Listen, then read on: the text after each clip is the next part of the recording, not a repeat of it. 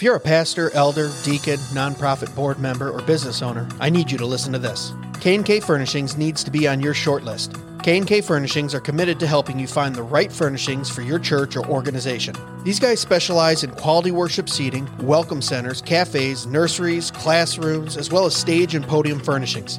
Two owners have over 70 years of combined pastoral experience, so not only will every transaction be handled with integrity and professionalism, but they have the experience to provide you with the perfect solutions for your furniture needs, and they absolutely understand your budget constraints and demands. K&K Furnishings are devoted to providing you quality pieces that save you money. They can do this because they don't have the overhead of a brick and mortar store, and they have relationships with over 200 manufacturers nationwide. Look, we all know there's a lot of junk out there. K&K understands that many times bargains aren't true money savers. They end up costing you more in the long run. At K&K, they believe that quality furnishings don't have to be outrageously expensive. And here's the best part. K&K Furnishing sells nationally and can also provide in-person consultations in Michigan, Ohio, and Indiana. If you can't meet in person, they'd be happy to set up a Zoom consultation for you today. So whatever your next project is, whether it's your home office or your church sanctuary, K&K Furnishings is the only place you need to look. Go to www.kkfurnishings.com to see how they can help you or call 567-318-4520. That's www.kkfurnishings.com or call 567-318-4520 or click on the link in the description of this episode.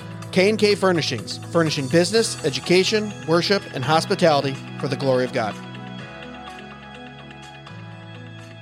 Hey guys, before we get into this week's episode, I gotta tell you about Jacob's Supply. Jacob's Supply is the place you gotta go for all of your material needs. These guys bring you construction supplies and appliances for up to 50% off retail price, all brand new. You a home builder? Need some lumber? Jacob's Supply has you covered. You a deacon at your church and you're in charge of that next Narthex floor job? Jacob Supply has got you. Heck, they got COREtec luxury vinyl plank right now for $3.59 a square foot. Go look that stuff up at Lowe's or Home Depot, man. That stuff is selling for 7 to $8 a square foot. That's over 50% off retail. Even if you just have some home projects you're working on, Jacob Supply is the place for you. I just built an outdoor grilling area this spring for that old smoker and grill. Guess where I got the metal roof, lumber, and screws? Yeah, that's right, Jacob Supply. Looking for a fridge, stove, washer, dryer? They got them all, and they're name brand. Samsung, Bosch, Frigidaire, all 20, 30, 40% off retail. Brand new and ready for you. Located in Temperance, Michigan, it's worth it to stop by even if you're a few hours away. And remember, Jacob Supply can ship products nationally too. So even if you're out of state, you got to check them out. Follow them on Facebook at Jacob Supply or call them direct at 734 224 0978. That's 734 224 0978. Remember, Jacob Supply, quality building materials at wholesale prices. And now, on to the show.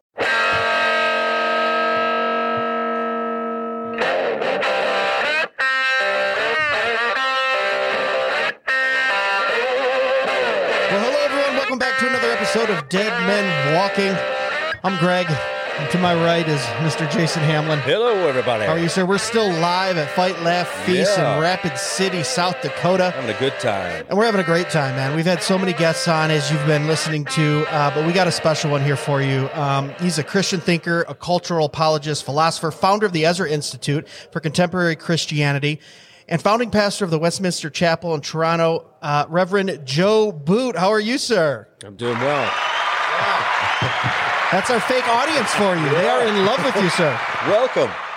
So you just got off the stage at the Fight Laugh Feast conference. Can you give us a little overview of what you spoke on? I don't want to step on your toes because it was just absolutely Yeah, it was a amazing, great- especially great. the parallelism to Caesar and some of the quotes that you had. Give us a little snippet of, of what that uh, was uh, for the listeners. Sure.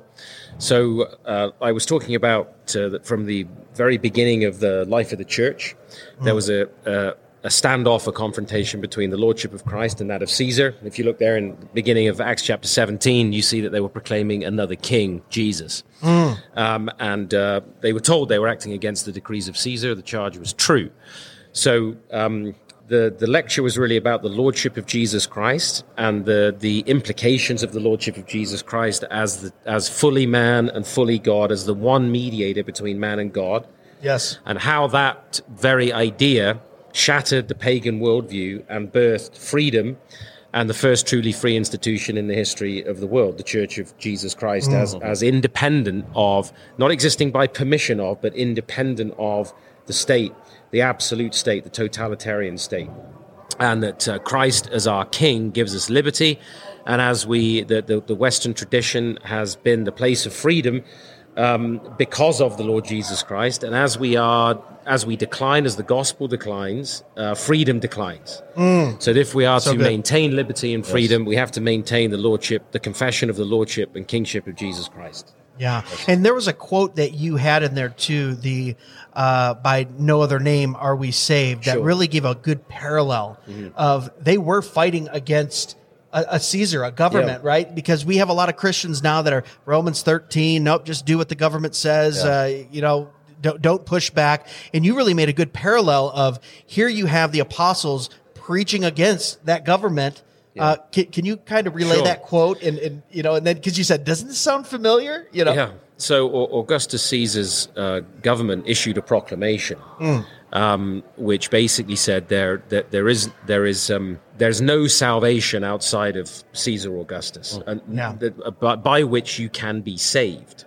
Hmm. And uh, on the on the, the the coins of the era, the denarius, for example, uh, the inscription basically claims that Caesar is high priest. He's Pontifex Maximus. He's high priest. He's he is he's worshipful son of God. Yeah. And that was the claim. And of course, Peter in Acts chapter four, verse twelve. If we understand the background of the claims of Augustus, And I think that's key for modern Christians to to understand, understand that. the background, and you see Peter get up and say, uh, "For there is salvation in no one else. There's no other name under heaven given to men by which you can be saved than the name of Jesus."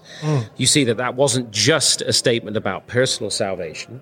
It wasn't just a statement about uh, this personal salvation of my soul. It was also a proclamation about the position, the lordship of Jesus Christ, on, and a and a resistance to a particular view of the state. Wow. Uh, and and so sometimes we see the gospel in these very narrow terms about you know my my personal life. Jesus Yes. is Lord in my heart, but. But this was a proclamation. This was this proclamation was not just that; it was also a resistance to a particular view of government of state as Lord. Yeah. Yeah. So, so v- very rebellious against the state and against the culture. It seems like to me, mm-hmm. like when you said when you take away just that narrow view of the individual, right, of what the gospel is, and here you have him saying, "Oh no, there is a Lord and King, and it is not Caesar. Mm-hmm. It is not this government.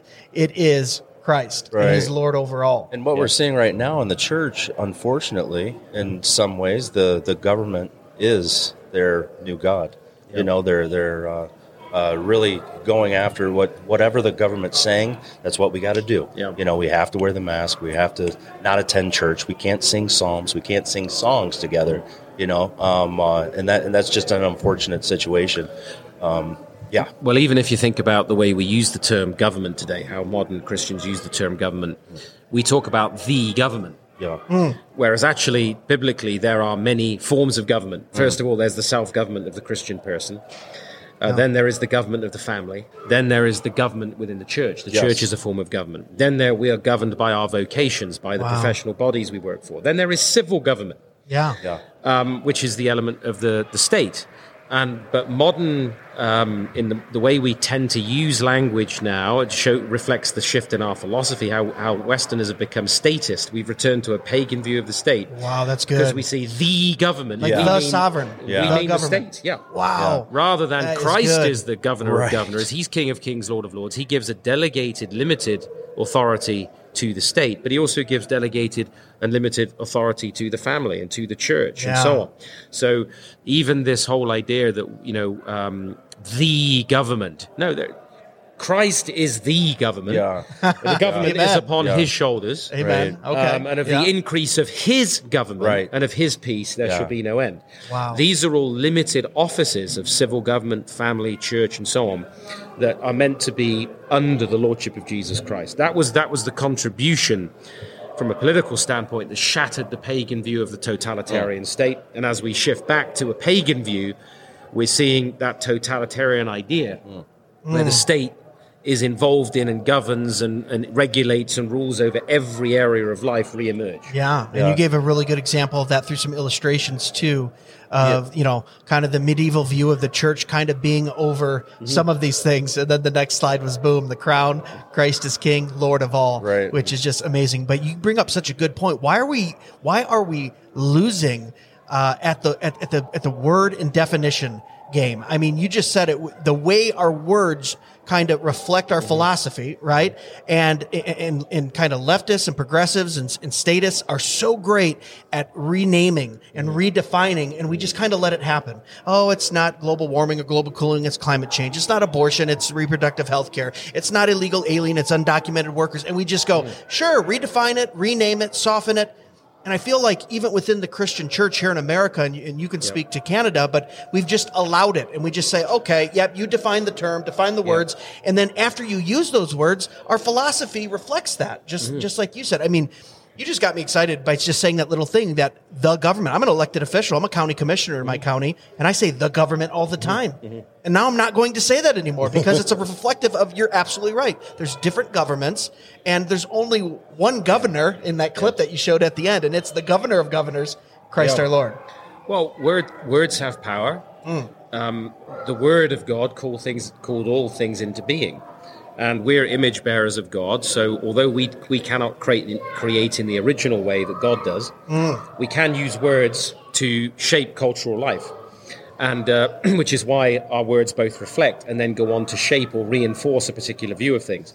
Which is why we have to be so careful with our words. Take, for example, when people talk today about we live in a but we live in a democratic society i would say uh, n- no we don't Right. um, the, what we mean is in a, in a in a constitutional democracy like a republic like the united Sure. states the way we install a civil government is democratic. democratic. but that doesn't make society democratic. My family's not a democracy, right. right? My my church isn't a democracy Yeah. Uh, my local Christian school isn't a democracy. But that whole idea of radical democracy now has permeated our culture Yeah. because we talk about, well, I live in a democratic society, as though every aspect of society has to be democratic. And, and therefore, you have this egalitarian, equalitarian order because that is democracy. Yeah. Democracy means people power. It means Right. de- demos kratos, people power. Well, we Wow. don't believe that. We believe in God's power. Yes. So we install our government because uh, uh, by a process of election, Hmm. because we believe in the participation, the consent of the people to be governed. Yeah. So we install our civil government in a democratic process, but that doesn't make society democratic. So there is a there is a very good illustration there as well Yeah. of how we tend So to, to to misuse the, the the language, Yeah. and actually why our words are so important. How we have to reclaim Yeah. the language Amen. of government, the language of authority, the language of sovereignty and lordship in, a, in terms of a distinctly Christian view. Man, I feel uh, some some churches, uh, some attendees in Western Christian Church think that uh, serving Christ is a democracy, and it's and it's not. You know, Yeah, well, where does God ever Oh. say in Psalm 2 or Psalm 110, let's take a vote on whether Jesus is Is king? king or not? yeah, yeah, amen. So as we wrap up here, uh, can you tell us a little bit about the Ezra Institute and, Sure. and, and what that's doing, and throw out some uh, places people can go if they're interested in checking you guys out? Yeah, thank you very much, guys. Well, so the Ezra Institute, uh, Ezra, the biblical Ezra, he was a scholar who called people back to the Word of God so that when Nehemiah came along and said, Who's up for rebuilding? there were volunteers. So we see it as our mandate to provide biblical worldview, cultural apologetics, Christian philosophy tools for emerging and cultural leaders so that uh, as we call people back to the Word, there will be volunteers for rebuilding culture in the days ahead. Amen. So that's our our mandate uh, is um, you know to think Christianly, help people think Christianly, um, and uh, recover the Christian mind. And what we do, so we're a worldview uh, think tank and Christian worldview uh, cultural apologetics uh, training organization. Okay. So we produce um, uh, triannual communique. We have a publishing house, Ezra Press, published uh, various books on uh, worldview, culture, gospel and culture.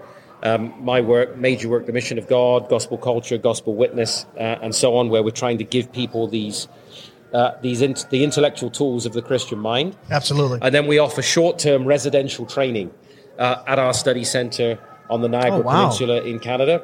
So we run summer and fall programs that people come for a week, two weeks to get intensive training in biblical worldview, cultural apologetics, and uh, um, a Christian philosophy of culture, basically, based on a distinctly scriptural world and life view. So they come and, and, and live for a week or two at the center, have the teaching, lots of fun, fellowship, Yeah. Um, and uh, Much Is needed, Dr. too. Sandlin a part of that? yes, Dr. well? Andrew Yeah, Sandlin's one of yeah, one he's of- been on the show He's too. one of our fellows. and, Love him. Uh, he comes and teaches at uh, several of our programs during the summer. So Awesome. He's a very Okay. good friend of mine. Awesome. So, uh, And where can people find that? so EzraInstitute.ca is where you can learn Okay. all about. the and we'll Ezra link it up on for the Yeah. episode too. And uh, People listen to our, it. c- maybe that people can catch our podcast, podcast Absolutely. Cultural Reformation, uh, Worldview Wednesday every week. Okay. Love it. awesome. Dr. Joe Boot, ladies and gentlemen, thank you Yeah, so much for you so coming on, giving us a few minutes of your time. Like we said, we really, really, Really loved uh, your hour up on stage, and we'll be following you and make sure we're praying for you and everything that's going on in Canada as well. We know we, we've seen some things happening in Canada and, and even here in America, and this is when the church presses in. We're refined. We support our brothers and sisters in the Lord. Thank you so Guys, much. Thanks so much for coming on, and uh, God bless.